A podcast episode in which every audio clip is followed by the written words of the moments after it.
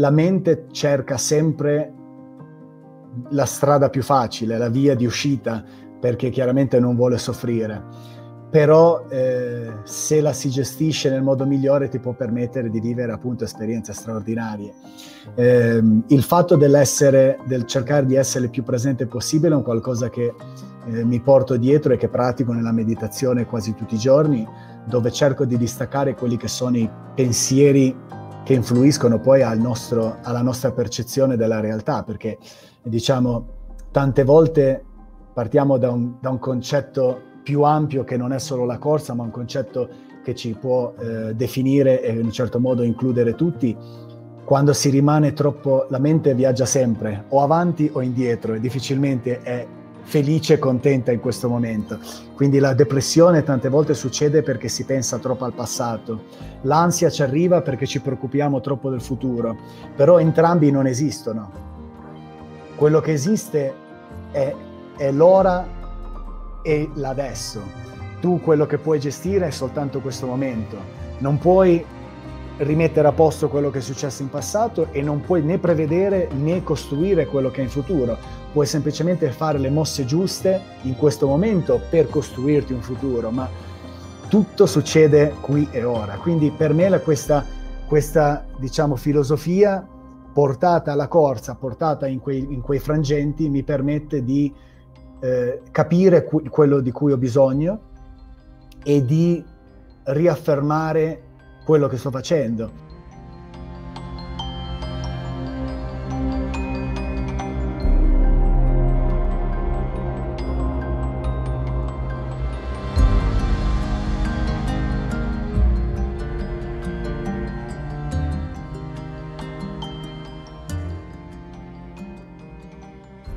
E questa è la voce di Michele Graglia. Michele, per chi non lo conoscesse, è un ultramaratoneta fortissimo, famoso per aver attraversato diversi deserti di corsa e soprattutto vincendo tante gare estreme.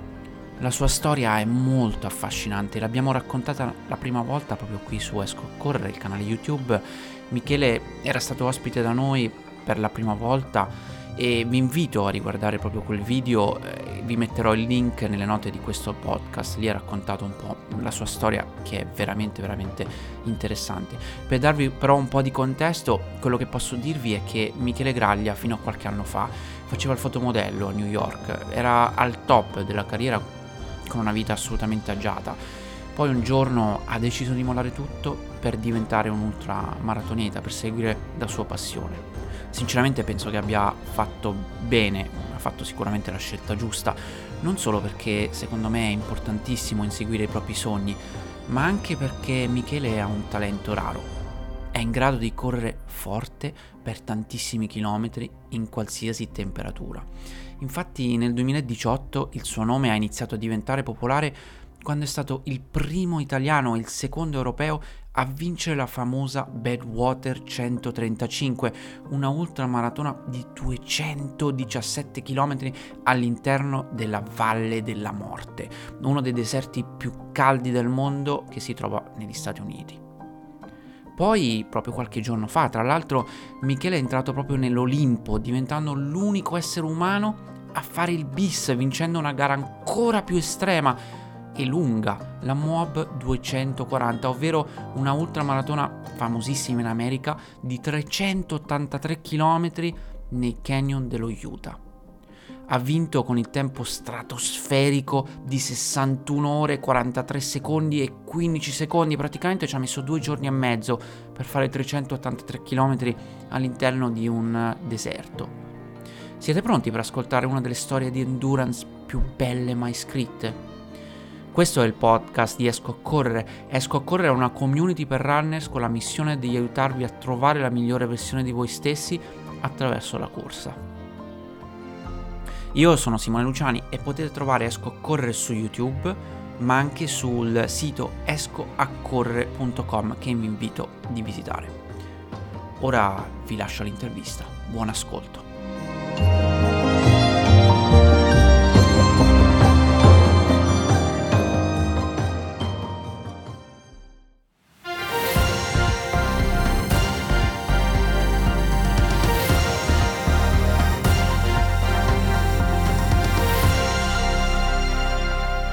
Vi presento Michele Graglia.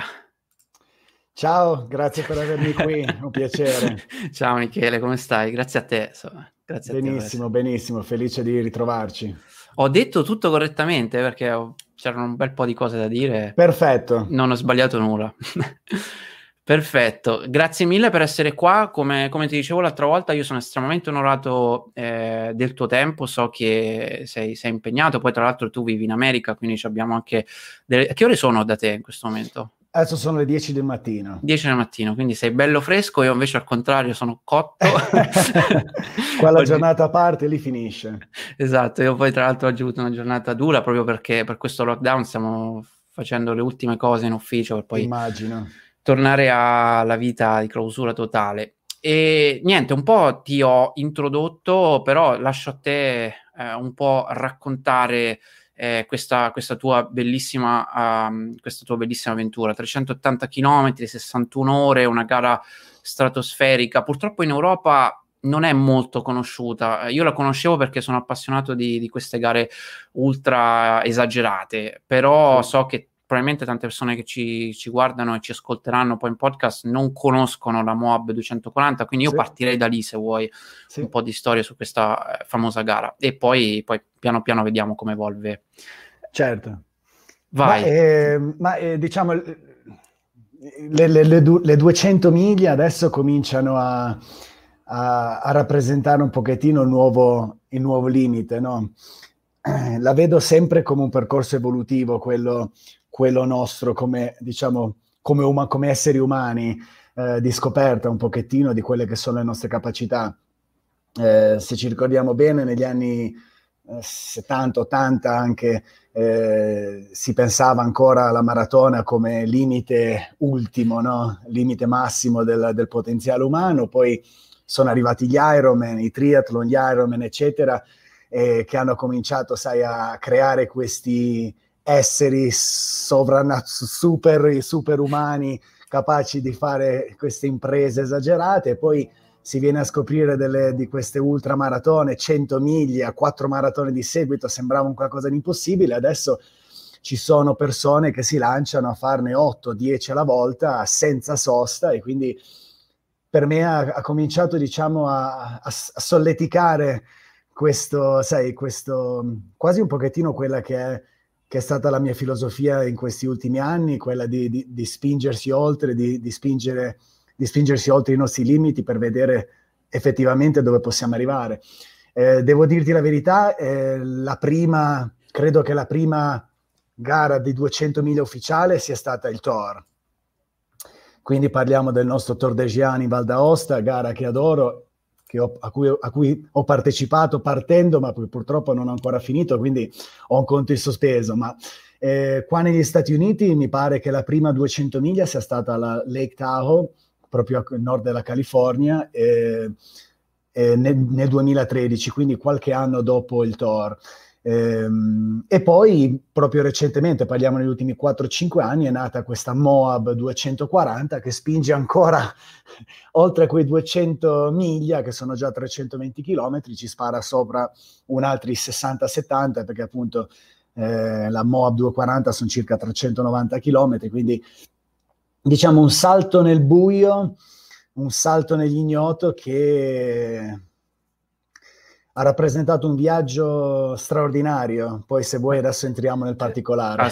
Tu, tu, tra l'altro, ci hai abituato a imprese di questo genere. Adesso io non, non, l'ho detto nell'introduzione perché tante persone ci seguono oggi avevano già visto la prima intervista, quindi volevo, non, non volevo ripetermi, però un minimo sì. di introduzione forse andrebbe fatta. Michele è ormai uno specialista di, eh, possiamo dire, ultra nel deserto, no? Ti sei specializzato in queste, in sì. queste gare estremamente, estremamente dure, perché oltre ad essere un ultra, che già appunto è qualcosa di una volta si diceva sovraumano perché è più di una maratona e quindi si, è uno sforzo notevole, ma poi farlo in un deserto, quindi eh, il clima, eh, le, le, temperature che, che, variano tantissimo da giorno alla notte, poi anche al Moab eh, immagino che sia stato qualcosa di simile, quindi è proprio una specializzazione, diciamo, delle ultra, probabilmente la parte più complicata, sì. e, e, tra le imprese più, più eclatanti, perlomeno per me, perché sono un grandissimo amante della Badwater è appunto eh, aver vinto, essere stato il primo italiano, eh, forse anche primo europeo se non mi ricordo male, ad aver secondo. vinto, secondo europeo ad aver vinto eh, la famosissima Badwater che è una gara nel deserto in una zona tra l'altro splendida dell'America. Sì. Eh, quindi, insomma, sei, sei già abituato a, a, portare il tuo corpo ai limiti proprio del, sì. di quello che noi pensavamo prima essere un limite. Evidentemente il tuo limite è molto più alto rispetto a, all'aspettativa che abbiamo, perlomeno. Sì, sì, credo che tu abbia detto bene, credo che sia una questione di aspettativa, di, anche proprio di mindset, no? Di come ci si predispone in un certo modo a quello che sarà lo sforzo che si va a fare. Quindi eh, credo che sia un pochettino eh, l'apoteosi dell'ultra, perché spingersi oltre, come dicevi tu, già oltre la maratona è, è un'impresa già di per sé e poi farlo in un ambiente estremo rende il tutto, diciamo, enfatizza l'es- l'esperienza di per sé e questo per me è, è diventata quasi una ragione di vita in un certo modo, vedere vedere per me stesso quello, sono, quello di cui sono capace e, e ti, ti, devo dire la verità, da, da, parte mia non c'è mai un approccio, diciamo, competitivo.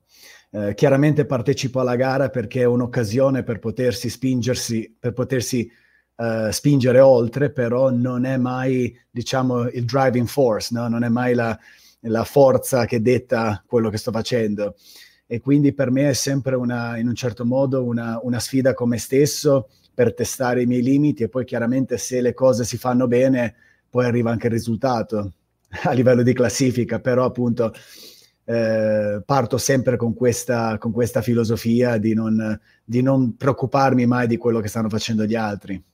Caspita, e, e devo dire che, che, che, l'hai fatto bene ultimamente. Perché... Ti ringrazio. Sta funzionando. Sta funzionando, sì, sì, continua così perché è bello vedere, tra l'altro, uh, beh, un po' per la tua storia, perché poi tu sei diventato ultramaratoneta un po' dal nulla, no? Non, non sei nato sì. ultramaratoneta, non si nasce ultramaratoneta, no. però tu comunque in generale hai, hai una storia particolare, ex fotomodello, quindi vita sicuramente agiata, comoda, potevi benissimo continuare a fare quello che facevi, eh, però un giorno hai detto, bah, forse... C'è stata una cioè, rottura, diciamo. Cam- cambiamo qualcosa e sei diventato, sì, sì, sì. probabilmente in questo momento sei sicuramente, quantomeno a livello nazionale, l'ultramaratoneta più forte in circolazione e appunto anche a livello mondiale penso siano in pochi quelli che possono competere al tuo livello. E partiamo, sì, parliamo della, di questa Moab 240. Vuoi un po' descrivere la gara per chi non, per chi non la conosce? Siamo nello Utah? Eh, sì, siamo nel... Sì, eh, ripeto le tue parole, sud, sud-est dello Utah, eh, un, una zona degli Stati Uniti che, che, ho sempre adorato. Sono già stato eh, diverse volte eh, proprio esplorare quei canyon. Ci, sono, ci passa proprio un, un paesino diciamo, piuttosto piccolo, però molto caratteristico e, e sta proprio a questo fondo di, del canyon, ai bordi del Colorado River, come vedi qui nella foto, e, ehm, ed ha praticamente due dei parchi nazionali, a mio parere, tra i più belli, che sono Arches, eh, dove tra l'altro c'è il Delicate Arch, che è il famoso arco, diciamo, simbolo dello Utah, e poi Canyonlands, il famosissimo eh, diciamo, reso famoso da 127 ore, il film con uh, James Franco, dove, dove appunto si era svolta questa disavventura che poi si era risolta col taglio del braccio del poveretto. Non so se te lo ricordi, ma... Sì, assolutamente. E, e, quindi una zona, ti devo dire, estremamente affascinante perché vabbè, io sono estremamente appassionato e amante della natura, adoro foreste, adoro montagne, ma il deserto, in particolare questo tipo di deserto così roccioso, rosso, con questi canyon, sali e scendi, è un qualcosa che, che proprio mi, mi, mi richiama. E, e, nulla, quindi ti dico, è nata un pochettino in modo fortuito la mia partecipazione a questa gara perché quest'anno eh, praticamente per tutta l'estate, tutta primavera e estate mi sono focalizzato per... Eh, per partecipare a questa ehm, 100 miglia, 160 km chiamata Kodiak, che si svolge proprio eh, nel sud della California, a Big Bear, dove abito io, e, e caso vuole era l'unica gara, diciamo, ufficiale del campionato nel circuito mondiale. E, e infatti, diciamo, mh, causa Covid, come, come, sappiamo bene, avevano cancellato la gara, poi riaperta a soltanto 40 elite, quindi eh, essere selezionato a partecipare era già di per sé un, in un certo modo un privilegio e un qualcosa a cui, come si dice in italiano, looking forward to, no? quindi non vedevo l'ora di, di, poter, di potermi presentare alla linea di partenza perché gli altri 39 erano tutti eh,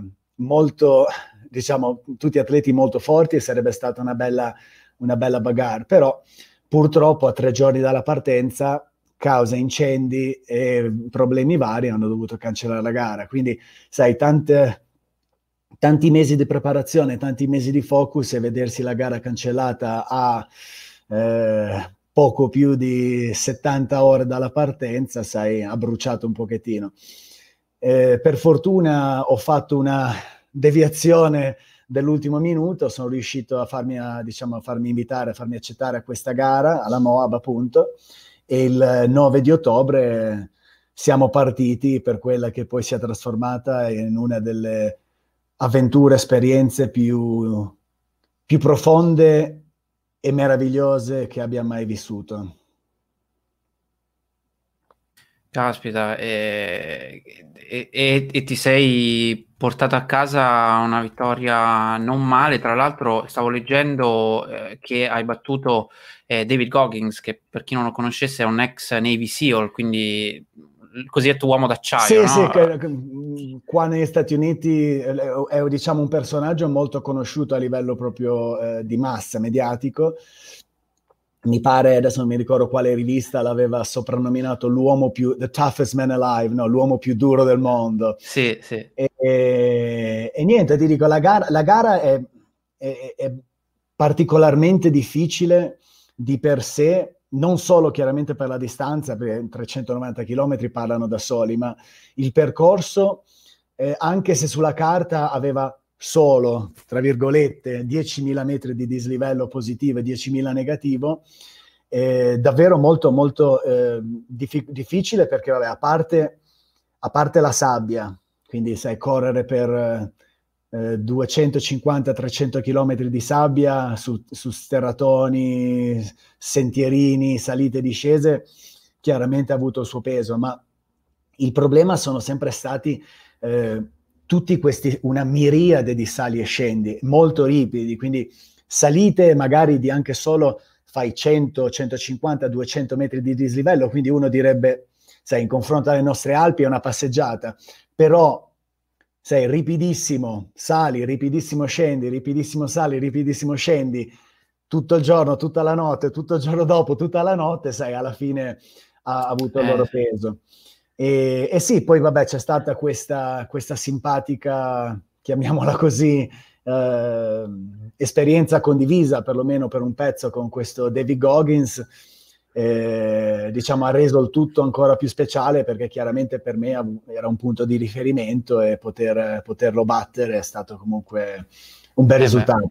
Eh beh, e, e, lui, da, da, quello che ho letto, ho seguito un po' le tue interviste qua e là, non l'ha presa benissimo, diciamo così, però t- facciamo un po' di ordine, partiamo da, dalla certo. partenza, certo. direi. Quindi siamo in questa piccola cittadina appunto di, di Moab, dove, dove che, se, se, non mi ricordo male, ho letto da qualche parte che per gli americani è un po' la capitale del, dell'outdoor. Del, assolutamente, del, assolutamente. Sì, di montagna, divertimento, insomma, deve essere un posto spettacolare che tra sì. l'altro mi piacerebbe visitare. E siete partiti di venerdì mattina? Venerdì mattina alle 7, io sono partito nell'ondata delle 7 del mattino perché Col eh, Covid, chiaramente col Covid ci avevano separato, mh, mm, mi pare che la prima partenza fosse alle 5 e mezza o alle 6, quindi ogni quarto d'ora facevano partire un'ondata di 20-30 persone.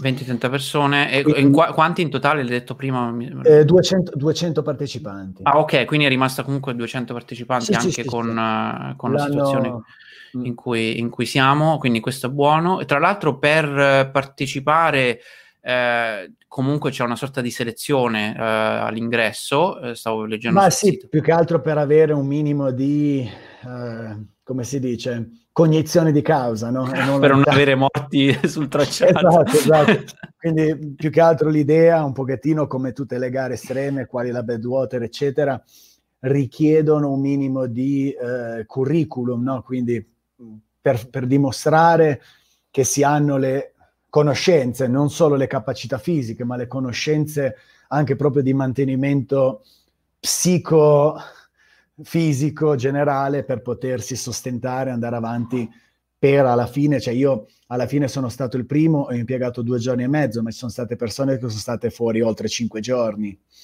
Quindi, sai, eh, richiede un impegno molto, sì, molto grande. Il tempo limite infatti è abbastanza ampio e, e forse non lo, non lo, so perché non ho mai provato, però immagino che eh, fa, fanno ancora più fatica quelli che ci mettono così tanto tempo perché comunque rimanere sulle gambe, eh sì. non dormire, eccetera, per, per tanti giorni eh, certo. diventa ancora più difficile. Quindi partenza al mattino presto di venerdì, che temperatura sì. Eh, c'era di venerdì mattina? Ma la partenza era molto molto piacevole, anzi quasi freschina, devo dirti la verità, perché noi siamo partiti che il sole eh, doveva ancora sorgere, eh, perché comunque ci sono questi alti canyon de, che, de, noi eravamo proprio nella, nella gola. E, ed è stato bello, molto bello, perché appunto ho visto il primo, eh, la prima alba, Bello. oltretutto condivisa con eh, praticamente tutto il plotone che partecipava perché io, eh, vabbè, io sono partito mh, con il mio passo, non avevo, diciamo, non stavo a guardare, stavo guardando 390 km avanti, non è che stai a fare giochi di posizioni, quindi sono partito col mio passo, mi sono trovato davanti del mio gruppo e poi praticamente per le due o tre ore successive è stato bellissimo condividere il sentiero con tutti i partecipanti che erano partiti prima, quindi un pochettino uno a uno, sai, ne recuperavo un gruppetto qua, un gruppetto là e alla fine dopo circa, mi pare, i primi 40 eh, km ho superato diciamo il, il primo prece- delle ondate precedenti e mi sono trovato in testa. Um, Quindi già al quarantesimo chilometro, da lì, da lì, in poi eri già a correre da solo praticamente? Praticamente sì. Poi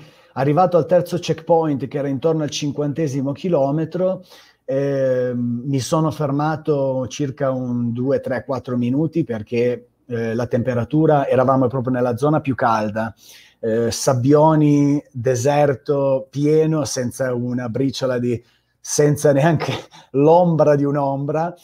E, e, quindi ti dico, cominciava a essere eh, particolarmente caldo. Infatti mi sono fermato un attimo a, rac- a, raffreddare la temperatura corporea, ghiaccio, eccetera, eccetera. E mentre ripartivo, il Goggins era alle, alle, mie spalle, io uscivo, lui stava per, per, arrivare al checkpoint, quindi sapevo che in linea di massima avevo quei 5-10 minuti di vantaggio su di lui, che poi praticamente ci siamo trascinati per tutta la prima giornata, infatti poi al, al checkpoint successivo che era intorno agli 80 km, se non sbaglio, ehm, 80-90 km, stessa cosa, io mentre io ripartivo dal checkpoint e lui arrivava, e dato che eh, stavamo già arrivando verso il tramonto, perché poi parlavamo già delle prime quasi 100 km a quel punto, eh, erano circa le 6 del pomeriggio, 6, 6 e mezza, allora il tramonto stava già arrivando e ho detto, per averlo lì che mi rincorre a 5-10 minuti, stiamo andando nel buio, anche per una questione di eh, non tanto sicurezza, perché mi trovo molto mio, a mio agio in, quel, in, quel, diciamo, in quegli ambienti, però più che altro per una questione anche di, sai, di, di avere compagnia e di poter...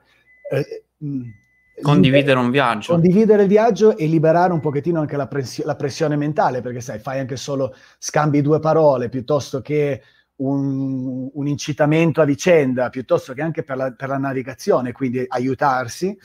Ho detto rallento un pochettino, lo faccio recuperare, così magari facciamo la notte insieme. E, e così è stato appunto aveva, avevo già la luce accesa, ogni tanto mi giravo, vedevo la sua in lontananza che piano piano si avvicinava e, e niente, è stato bello, sai, trovarsi lì, presentarsi in un certo modo e, e abbiamo condiviso circa 20, 30 e passa chilometri insieme.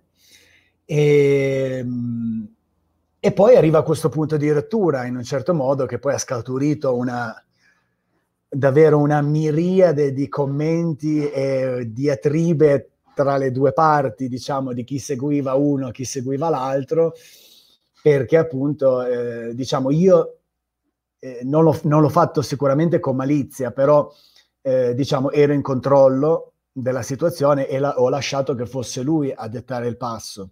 Quindi quando correva, correvo, quando camminava, camminavo ho detto almeno ci, ci, ci si rimane insieme. Però, come ti ripeto, non c'era malizia comp- competitiva, nel senso siamo a 120 km di gara, ragazzo, ne abbiamo altri 270, cioè... Ce ne sono tanti. cioè, certo. Rilassiamoci un attimo, poi magari se siamo in bagarre gli ultimi 50 km, chi ne ha ne ha e va bene.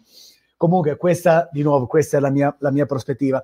Eh, purtroppo lui non l'ha vista nello stesso modo, a un certo punto è sbottato, letteralmente sbottato, ha iniziato a urlarmi contro, a dirmi che, che cosa sto facendo, che, che, sono, che, devo correre la mia gara, chiaramente imprecando anche perché ha urlato nel suo modo da, diciamo, da, da Marines, Navy SEALs, sai, deve, deve, far vedere che sono, sai... Tough man. Tough man, esatto. Stavo, stavo per usare un francesismo cazzuti. Però... e, e, niente, questo, ma ti devo dire, mi ha un pochettino scosso perché era un pochettino in antitesi, si dice, no? Con la filosofia delle ultra. Eh... Sì, eh, infatti di solito si sentono di, di storie al contrario, no? Eh, non mi ricordo quale intervista era, forse un paio di interviste fa, addirittura c'era, c'era il racconto proprio contrario dove eh, un atleta si è fermato perché l'altro era infortunato e quindi l'ha accompagnato fino all'arrivo, eccetera, eccetera. Quindi di solito, anch'io ero molto sorpreso quando ho letto eh, que- questa parte della tua mm-hmm. storia, anche se un po' sinceramente da, dal, dal, personaggio un po' me lo aspettavo. Però, sì, eh, sì, sì, sì, senza dubbio, però non è una scusante, perlomeno Chiaro. da parte mia. Poi sai, avevo già 120-130 km addosso, quindi non è che sei, sei freschissimo. e sul momento ho reagito, nel senso ho detto benissimo, nel senso io l'avrei gestita in modo diverso, avessi voluto prendere il mio spazio, avrei semplicemente detto guarda, vai avanti, fai la tua gara e ho, ho voglia di stare da solo, cioè, e rispetto anche questo. Certo. Però il modo in cui lui si è presentato mi ha un pochettino turbato e infatti ho detto va bene, allora se è così, ho preso e, e me ne sono andato. Certo, giusto per contestualizzare un po' e, e, e, far sì che tutti quelli che ci seguono magari si possano immaginare la scena. E in, que- in, quella situazione eravate da soli, c'è una crew che vi segue? Perché so che non potevate avere il cosiddetto pacemaker fino al 70, 70, 72 miglio, sì, che miglio, esatto. 120 km e lui infatti io come ti avevo anticipato prima è una gara che ho preparato, cioè che ho su cui ho fatto diciamo una, una entry last minute, no? quindi all'ultimo momento. E quindi sai, non ho avuto neanche il tempo di, di prepararmi un team apposta, perché comunque sai, c'è chi ha le proprie responsabilità, famiglia, lavoro, eccetera, e quindi ho trovato per fortuna due amici che si sono prestati, eh, però purtroppo appunto non avevo abbastanza passisti, quindi io praticamente non ho avuto un passista fino al 320 chilometro. Caspita. Quindi sono stato da solo praticamente due giorni e poi l'ultima mezza giornata ho avuto due passisti che si sono alternati le ultime 12 ore praticamente. Wow.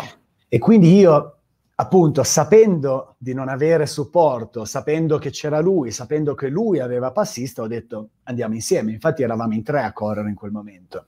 Okay. Quando lui è sbottato, infatti io in modo quasi un pochettino per sdrammatizzare, mi sono girato dal suo amico e gli ho detto, ma l'hai sentito questo? Cioè, per prendere un attimo anche in giro, perché è proprio, cioè, proprio out of the blue, no? Come si dice, fuori sì, da... Sì. Eh, mi ha sorpreso. Comunque niente, questo è stato appunto un, eh, un passaggio chiave che ti dico, io ho, ho, ho, menzionato, ho commentato eh, perché mi sembrava giusto come parte pivotale della mia esperienza, però non c'è stato... Uh, perdona, il, no, e... il bello della diretta. Esatto.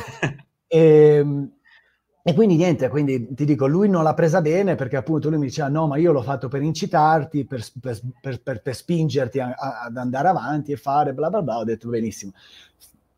Mentalità diverse rispetto alla tua, ma tu devi rispettare anche la mia, in quel momento non mi è piaciuto, appunto e basta. Certo. E, e, quindi diciamo la nostra, la nostra esperienza condivisa è finita lì. Poi per me da lì è stata quasi un punto di motivazione di, poter, di, di di, las- di, dargli più strada possibile, in poche parole. Infatti la, la, domanda che ti stavo per fare è qu- quanto ha influito questo nella tua gara, se ti ha dato quella mm. motivazione in più per dire ma va a cagare. sì, sì, ma ti dico, in un certo modo eh, io mh, correvo contro un fantasma che era quello del record, infatti diciamo in tutti i miei, in tutti i miei passaggi cercavo di stare sotto il tempo record alla gara. Eh, passo che sono riuscito a, a, mantenere praticamente fino al duecentesimo, duecentodecimo miglio, quindi parliamo 330 e passa chilometri di gara. E poi, e lì a quel punto avevo circa eh, 32 chilometri di vantaggio su Goggins. Quindi, sai, in quel momento di gara vogliono dire almeno 5 ore. Sì, sì. Tra sali scendi fatica accumulata, eccetera, eccetera, volevano dire quasi 5 ore. E qui parliamo praticamente mia, del secondo giorno, quindi della terza alba, perché la prima appunto l'ho beccata uscendo da Moab. E, ehm, e poi purtroppo è successo il, il, il, quello che non ci voleva, su una salita mi si è, non mi si è strappato perché al momento diciamo ho ripreso a corricchiare anche se poco, eh, sto andando in bicicletta giusto per mantenere, però ho avuto questo grosso problema al tendine d'Achille che mi ha portato praticamente a camminare gli ultimi 50 km. Caspita, wow, deve essere... È stata, stata, è stata davvero eh, terrificante, devo dirti la verità, perché il dolore alla caviglia, eh, cioè diciamo, era, era molto prepotente, chiamiamolo così, anche solo camminando. E quindi, sai, starci in piedi sopra per altre 10-12 ore tra sali e scendi, canyon, eccetera, non è stato, non è stato piacevole, però in un certo modo è, è, quello che succede nelle avventure, nel senso non puoi mai prevede, prevedere quello che succede, non puoi mai prepararti a quelle che saranno le, le incognite o i, diciamo, i problemi e bisogna trovare semplicemente, scavare dentro se stessi, trovare le proprie motivazioni e andare avanti nonostante tutto. Certo, non hai mai pensato di, di ritirarti in quel momento quando appunto hai avuto l'infortunio? No, no, no, piuttosto finisco sui, sui gomiti. dopo, dopo, 340 km ho detto oramai, oramai 50 km è, fini- è fare uno sprint. Bis- bisogna arrivare in qualsiasi modo, in, in quel Assolutamente. caso. Assolutamente. Se, altrimenti avresti fatto il record, secondo te? Avevi il passo? Eh, per... Sì, sì, assolutamente. Beh, in quel momento avevo, ehm, quando sono arrivato al 200, al, scusami, al 330 eh, 340 chilometro, quindi mancavano circa eh, 50 chilometri, eh, avevo 10 ore per arrivare, quindi 50 chilometri in 10 ore certo. li avrei potuti fare in quel momento. Chiaramente certo. fatica accumulata, sali e scendi, sabbia, eccetera, però ero in passo per battere il record. Poi purtroppo, appunto, sono arrivato con tre ore, tre ore dopo il record.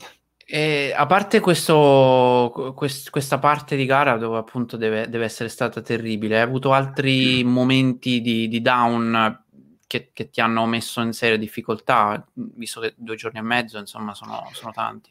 Ma eh, sì, diciamo che per me è, stata, è stato un pochettino un test e una prova per vedere quello che ero in grado di gestire su una distanza del genere.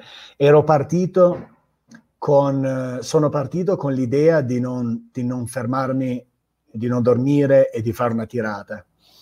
E, e così è stato. Non ho dormito, eh, mi sono fermato giusto quei 5-10 eh, credo che il checkpoint dove mi sono fermato di più sia stato proprio a metà gara, intorno al 120 miglio, dove mi sono fermato circa 12-15 minuti, perché ho cambiato calzo, ho cambiato eh, sai, un pochettino di vestiario e fatto un paio di accorgimenti. E, però altrimenti no, non mi sono mai... I checkpoint wow. arrivavo, cambiavo, sai, prendevo le nuove provviste. Neanche un, un, power nap di mezz'ora, niente. Cioè, sei no, dritto. no, no, c'è stato, c'è stato una, una, foto che è, che è uscita dalla, durante la gara dove sono sdraiato a bordo strada e dicevano, sai, mentre fa un pisolino. No, in realtà era appena successo che mi ero, mi ero fatto male, al, mi, mi si era appena tirato, stirato o quello che è il tendine d'Achille ed era un momento di disperazione quello, non, era, non stavo dormendo. Il contrario. È un momento di 30 secondi circa dove mi sono sdraiato per terra perché ho detto cavolo, qua non, cioè, sto facendo fatica a camminare, usavo i bastoncini quasi per farmi, sai, da, sì. da bastone di, di, di, di, supporto, però appunto eh, assolutamente no. E questo è stato da una parte una bella prova, vedere che si può andare avanti per tre giorni senza dormire.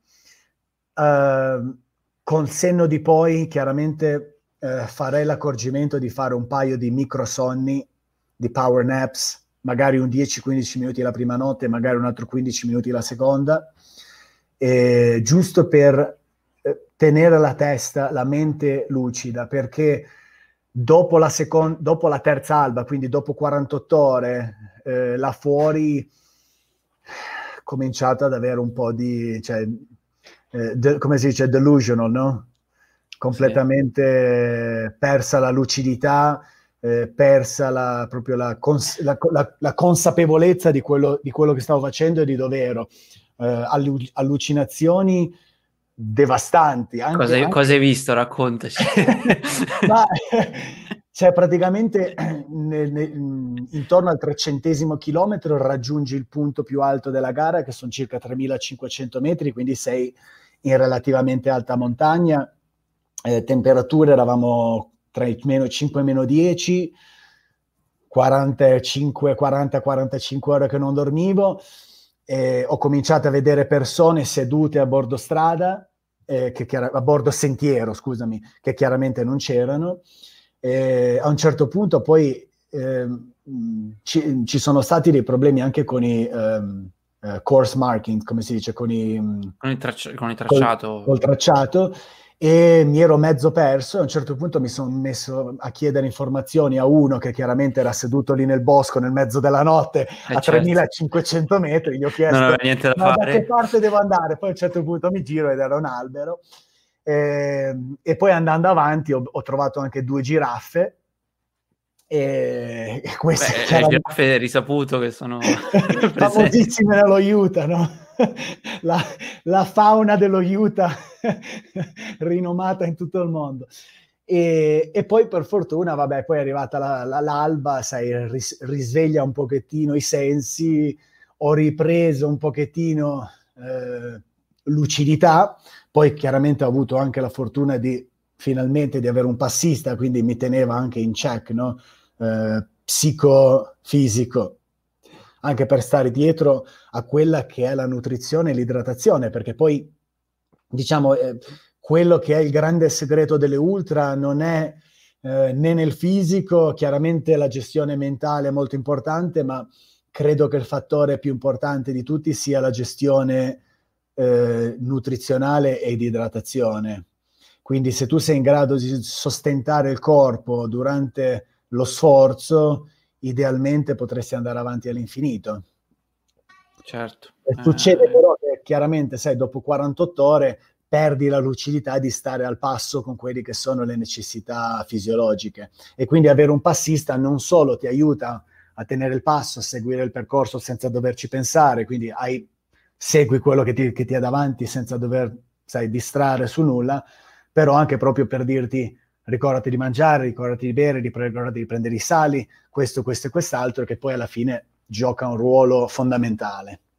Altrimenti tutta la parte prima praticamente ti sei dovuto gestire totalmente da solo. Assolutamente sì. E, wow, ti devo e dire... questo immagino sia durissimo in quelle condizioni. Eh sì, sì, sì, però ti dico, sono, sono stato piacevolmente sorpreso di come, di come sia riuscito a gestirla bene. Cioè, sono, sono rimasto molto eh, colpito della mia, diciamo, prestazione eh, di gestione, non fisica eh, fino a quel momento. Fino alle 48 ore è andata benissimo, poi c'è stato appunto questa, questo graduale calo di lucidità, poi chiaramente il problema al tenere d'Achille è quello che ha, che ha poi rovinato i piani.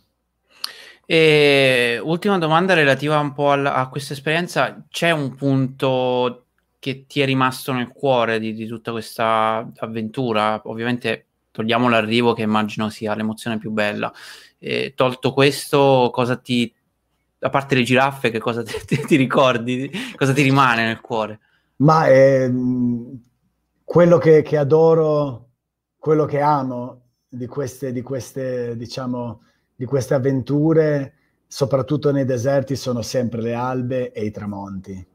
Sono sempre dei momenti speciali perché ti introducono ad un quasi proprio a un mondo, ad un mondo nuovo, ad un mondo diverso, perché per quanto riguarda il tramonto, sai, sei stato tutto il giorno sotto il sole bollente, eh, a, a, combattere il caldo, a combattere, sai, la fatica, eccetera, eccetera.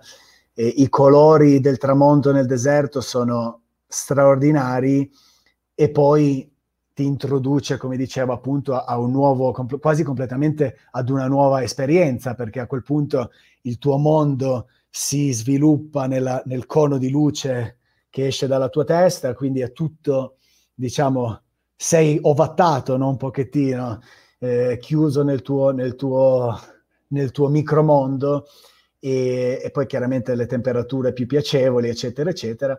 E la stessa cosa vale per l'alba. Albe dai colori meravigliosi che chiaramente ti portano dal buio di nuovo ad un nuovo giorno, quindi si risvegliano i sensi, si risveglia lo spirito e, e si riparte quasi con, un nuovo, con una nuova verve, no?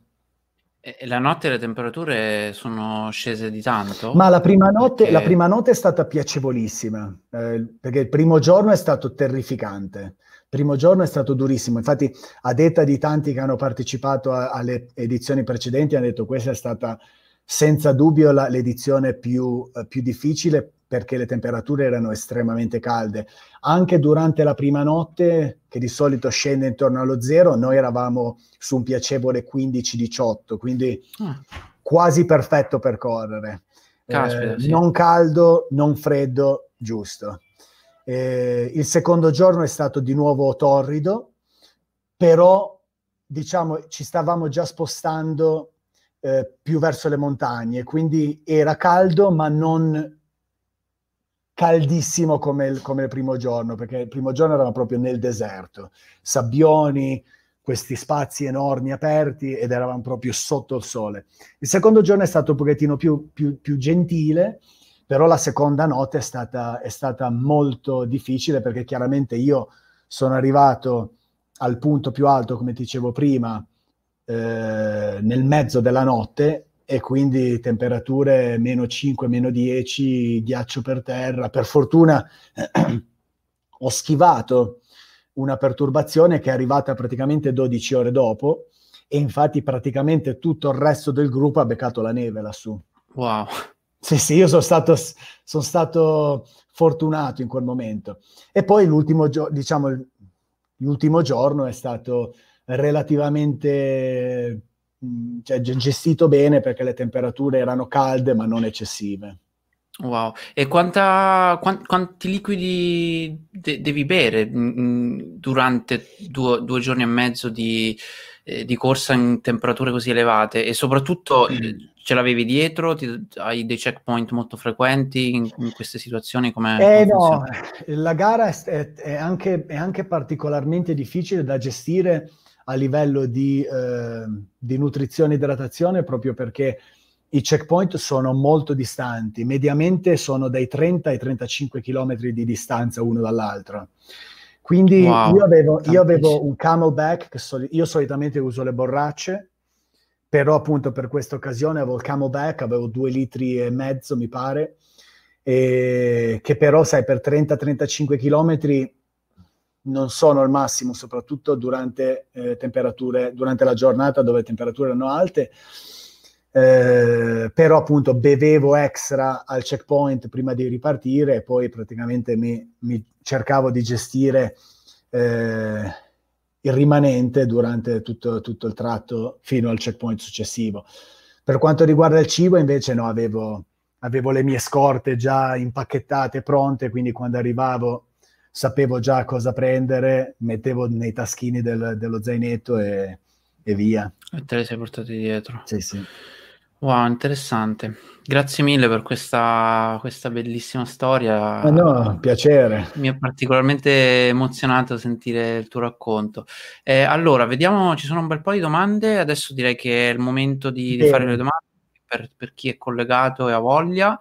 E io parto un po' in ordine. Allora, Marco, congratulazioni Michele. Se poi ci dai due dritte su come ti alleni, è una domanda infatti che ti avrei fatto, ho visto un po' su, su, Strava, un po' di tuoi allenamenti in quel periodo, non sapevo che stavi organizzando questa gara, infatti l'hai detto, ti sei un po' iscritto all'ultimo, eh, però ho visto che hai fatto un bel po' di, di corsa in montagna, diciamo così. Sì, sì, sì.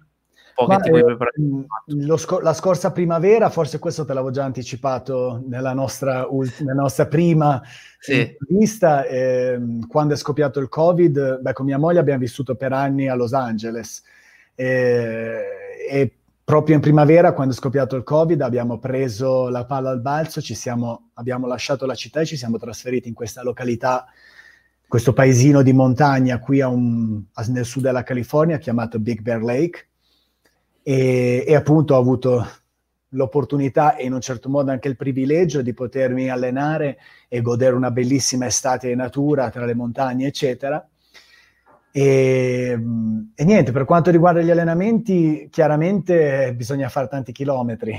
Eh, quello che tu vedevi su Strava erano, diciamo, non mi piace, non mi, pi- mi piace condividere un po', ma non mi piace condividere troppo o tutto.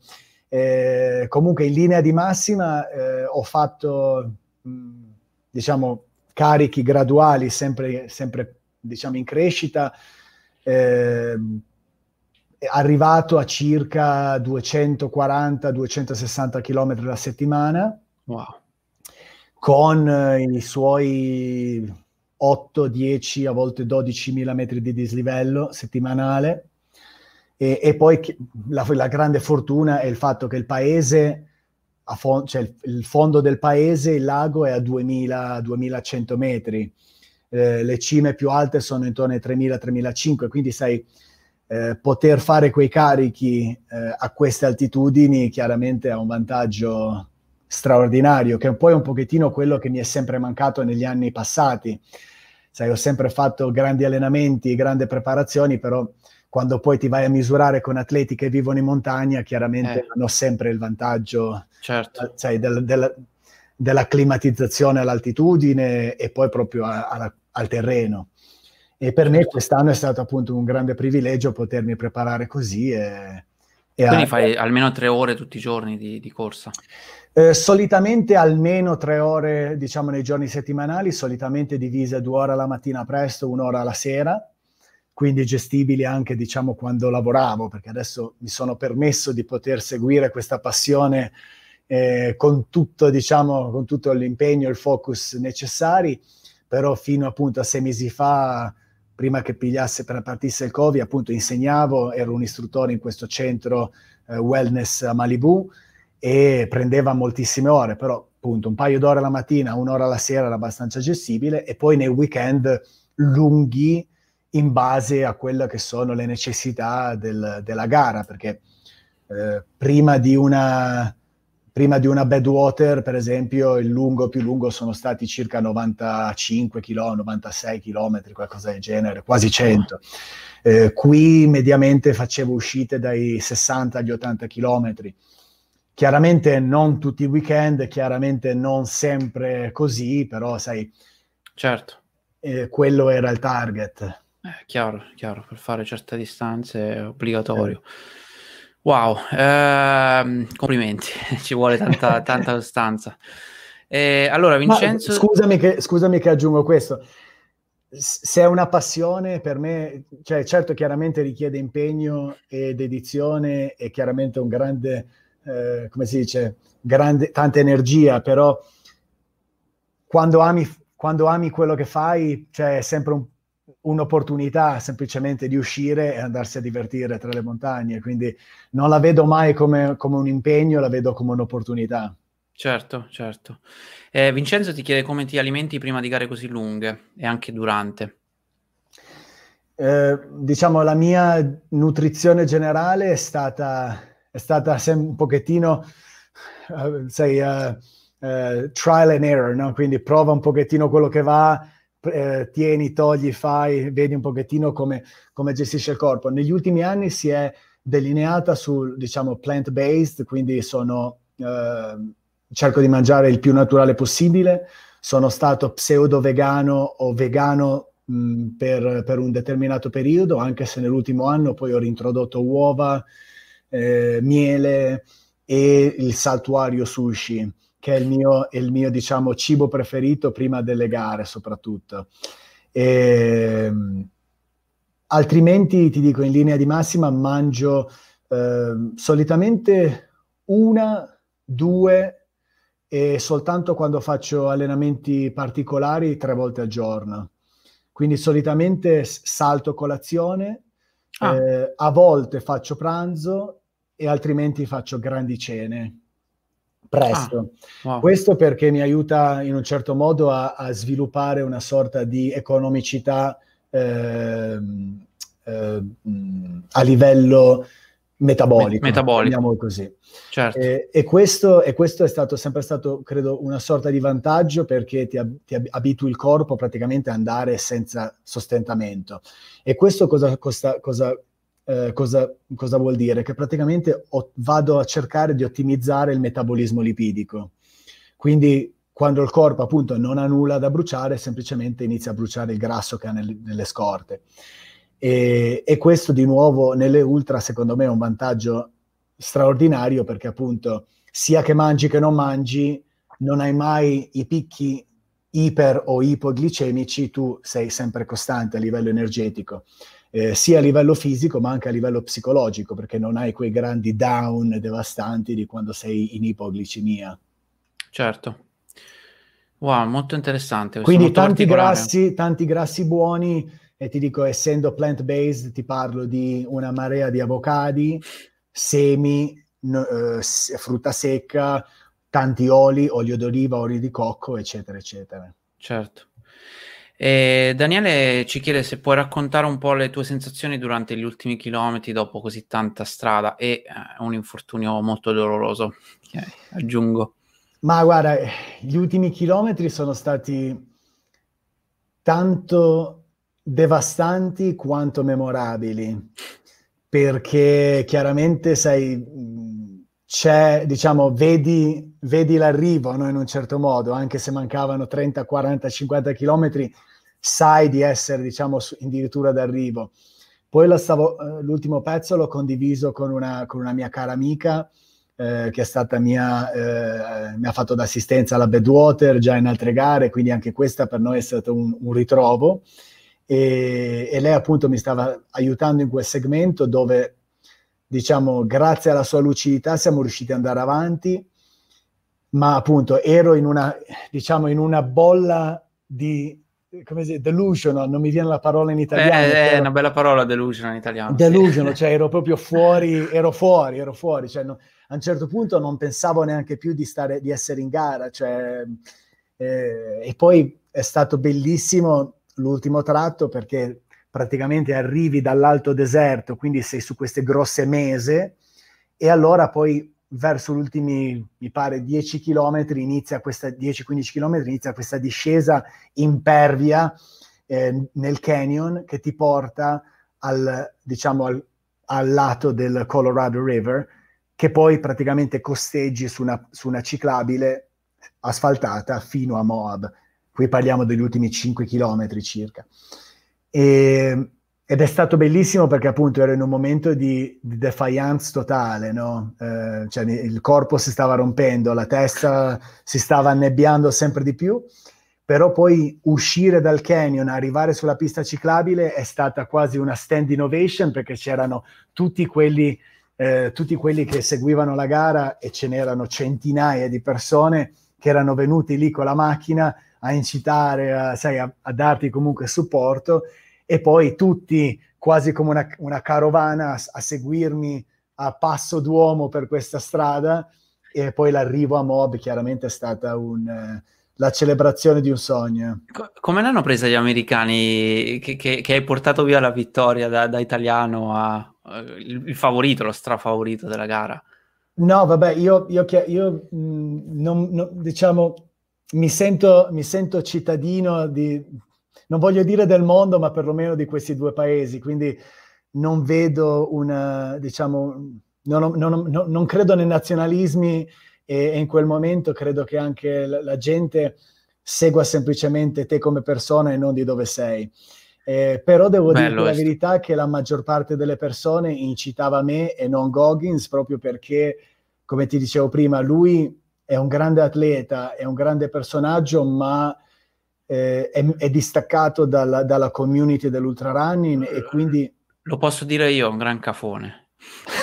Così l'ho detto io, non l'hai detto tu. Ti tolgo dall'imbarazzo. Te lo dico perché l'ho seguito e, e si, si, percepisce. No? Sì, sì, sì. E quindi ti dico, diciamo, non è dalle persone della community non è molto ben visto, non è molto eh, rispettato, chiamiamolo così. Quindi anche quando sono arrivato, anche i fotografi della gara, la direttrice di gara, e questo chiaramente rimane tra di noi e, e, tutti quelli che ci ascoltano, e, diciamo, erano tutti contenti che l'avessi, che l'avessi battuto. T- tanto gli americani non, non, sanno l'italiano la maggior parte. No, no, infatti, infatti diciamo quello che vogliamo. abbastanza tutelati. Sì, eh, sì, allora, sì. vediamo qualche altra domanda, abbiamo poco tempo. Federico, eh, vorrei chiedergli come prevenire traumi da stress, soprattutto nei piedi dovuti agli elevati carichi che sostiene. Eh.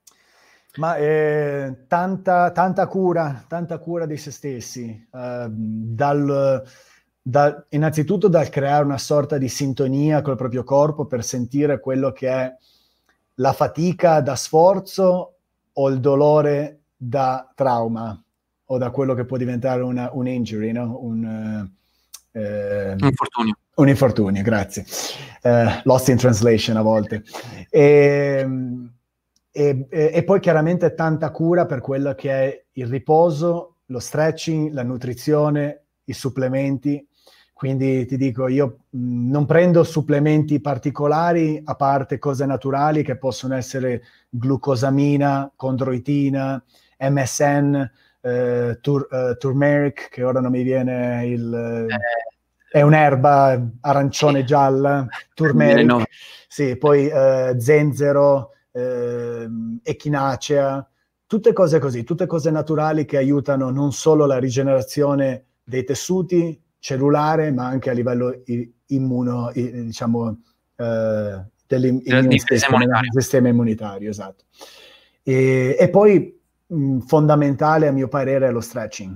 Quindi ogni volta che finisco le corse eh, cerco di dedicare almeno mezz'ora, se ho più tempo anche un'ora, allo stretching, mi metto semplicemente lì, è quasi anche un momento di, di decompressione e di meditazione, perché poi se lo fai in tutta tranquillità, senza, senza fretta, senza, senza stress, puoi davvero sintonizzarti con quello che è il tuo organismo e quello che sta succedendo, quindi cominci a sentire eh, trovi proprio questa sintonia col tuo corpo e cominci a sentire, ah, adesso sento che c'è un piccolo problema qua, ci vado, ci vado a lavorare in modo estensivo, cerco di risolverlo prima che diventi un infortunio. Certo. Eh. E poi chiaramente quando si può massaggi, eccetera, che in questo periodo è diventato totalmente fai da te, perché chiaramente non mi sento, non mi sento a mio agio andare da massaggiatorio, eccetera, in questo momento di, insicurezza sì. generale. Difficoltà, certo, certo.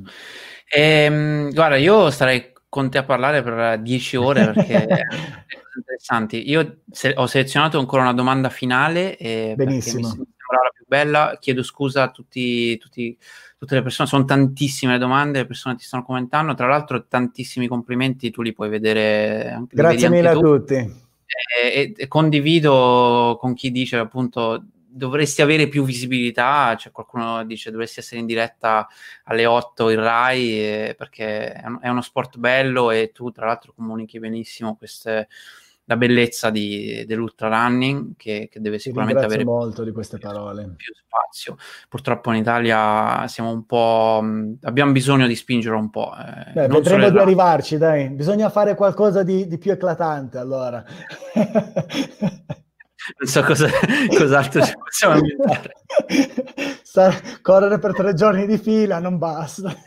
non basta ancora, devi... vediamo dai, sono sicuro. Poi, poi, prima di chiudere ti chiedo, ti chiedo, qualcosa del futuro. Prima, l'ultima domanda dei nostri amici, ho selezionato sì. questa qua di, di, Matteo, un po' per, perché mi sembra molto bella, eh, il momento di difficoltà che secondo me è è, è, la vera forza dell'ultramaratoneta e nella tua forza, perché non è la prima volta che sento tue storie anche di altre gare dove appunto sei riuscito a...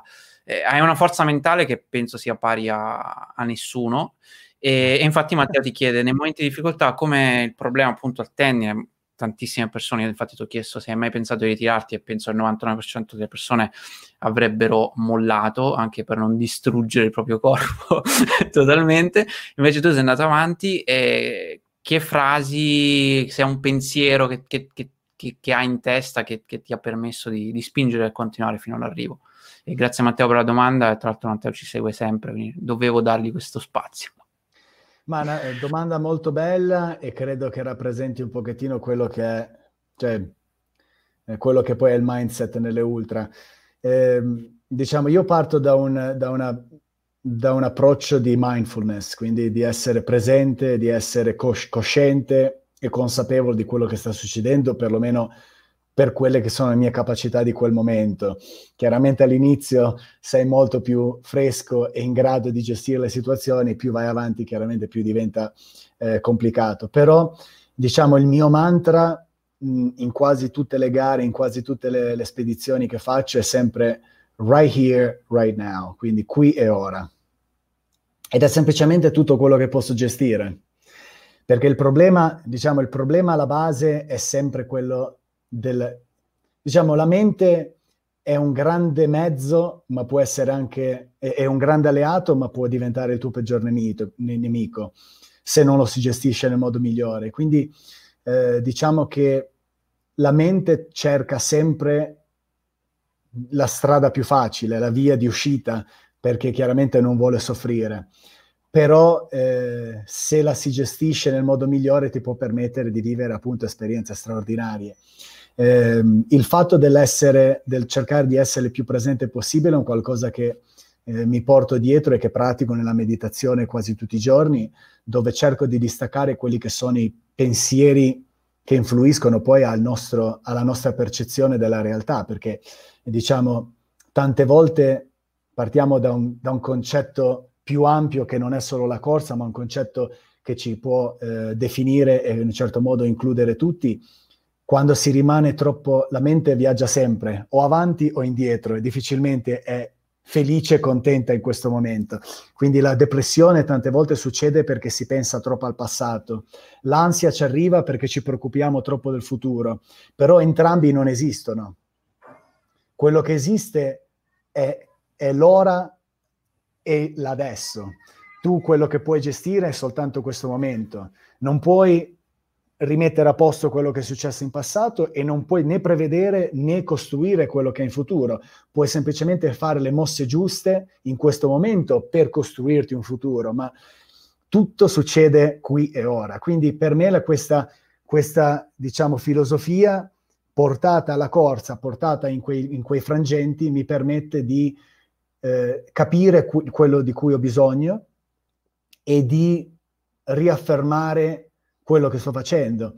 Chiaramente tutto parte dalla motivazione e dall'ispirazione che chiaramente ci contraddistingue, contraddistingue tutti perché la mia motivazione sarà diversa dalla tua, che sarà diversa da quella di Matteo, che sarà diversa da quella di Daniele, però eh, diciamo il motore deve essere l'ispirazione, deve essere perché lo stai facendo perché nel momento di difficoltà, se non sai rispondere, nel momento di difficoltà, nel momento di, di disperazione, come quello che ho avuto sdraiato per terra lì alla Moab, se non hai un perché forte abbastanza, chiaramente getti la spugna. certo. e, e, tutto finisce. Quindi l'idea alla base è quella di avere un perché, di avere un'ispirazione, di avere una motivazione forte abbastanza che ti permette di andare oltre. Right here, right now. Right here, right now. Bellissimo, bellissimo. E per chiudere il tuo futuro? Cosa... Ma il mio cosa... futuro adesso mi sto leccando le ferite. Eh, Però ti vedo fresco, cioè se, Ma... se ti... dovrei dire che... Sono straordinariamente sorpreso, piacevolmente sorpreso perché ti dico la verità, stavo benissimo già dopo la prima settimana avevo recuperato già abbastanza bene, anzi eh, ho dovuto tenere un pochettino le, sai, le redini tirate perché avevo voglia di uscire e fare, il problema appunto che rimane eh, è stato il tendine d'Achille. Mm, vesciche, unghie saltate, eccetera, eccetera, sono problemi ordinari. Eh, a livello metabolico ormonale, eh, ti dico, sorpre- sorprendentemente eh, ho recuperato sto recuperando bene e infatti sono già a guardare avanti. Eh, ti preannuncio che il 25 gennaio correrò la eh, Arrowhead 135, che sono 217 km nel paese più freddo d'America, wow. eh, do, con temperature che solitamente arrivano tra i meno 40 e meno 50, quindi una, una, una, un'avventura simile alla Yukon che ho fatto qualche anno fa eh, su neve e ghiaccio. E poi in estate per ora mi sono iscritto alla Tahoe 200, l'originale, chiamiamola così in America, la 200 miglia originale, anche se bisogna vedere quelle che saranno le possibilità di viaggi perché se, posso, se potessi rientrare in Italia guardo con molta, diciamo, con piacevole, eh, come si può dire, con tanto interesse, chiamiamolo così, il Tour de Jean, quindi quello rimane sempre il mio pallino, è un'avventura, un'esperienza che non vedo l'ora di, di, di riprendere. Fammelo sapere se, Assolutamente. se avrai in mente di fare qualcosa in Italia ti vengo a seguire molto volentieri. Assolutamente. Wow, che, che bella intervista. è stata veramente bella, peccato che sia già finita. E... Prossima volta facciamo 5 ore. 5 ore di live. facciamo, facciamo, una live. Così, chiudiamo, Gra- così copriamo tutto. Esatto, ti, ti, ringrazio di cuore e grazie a tutte le persone che sono state qua e ricordo che questa intervista andrà in podcast, poi ti manderò il link Michele così lo puoi far girare, ci lavoro domani mattina. Assolutamente e, che è una delle interviste secondo me più belle che abbiamo fatto finora, eh, ah, storie sempre bellissime. E ti auguro il meglio, stay safe, che so che... Anche te, dato che la situazione non è eh, facile da nessuna parte. Non è facile, tra l'altro voi avete pure l'incognita adesso politico del, delle votazioni. Che... Eh, oggi, oggi, domani saranno critici. Di fuoco, di fuoco. Vedremo, vedremo un po'. Vediamo come va. E io spero di incontrarti dal vivo molto presto, perché non vedo l'ora. Anche io rimango sempre con questa, con questa speranza. Nel frattempo, Simone, ti ringrazio, davvero è stato un piacere. Ringrazio tanto tutti quelli che ci hanno seguito e spero di incrociarci presto. Assolutamente. Grazie a tutti e ci vediamo alla prossima. Ciao. Ciao.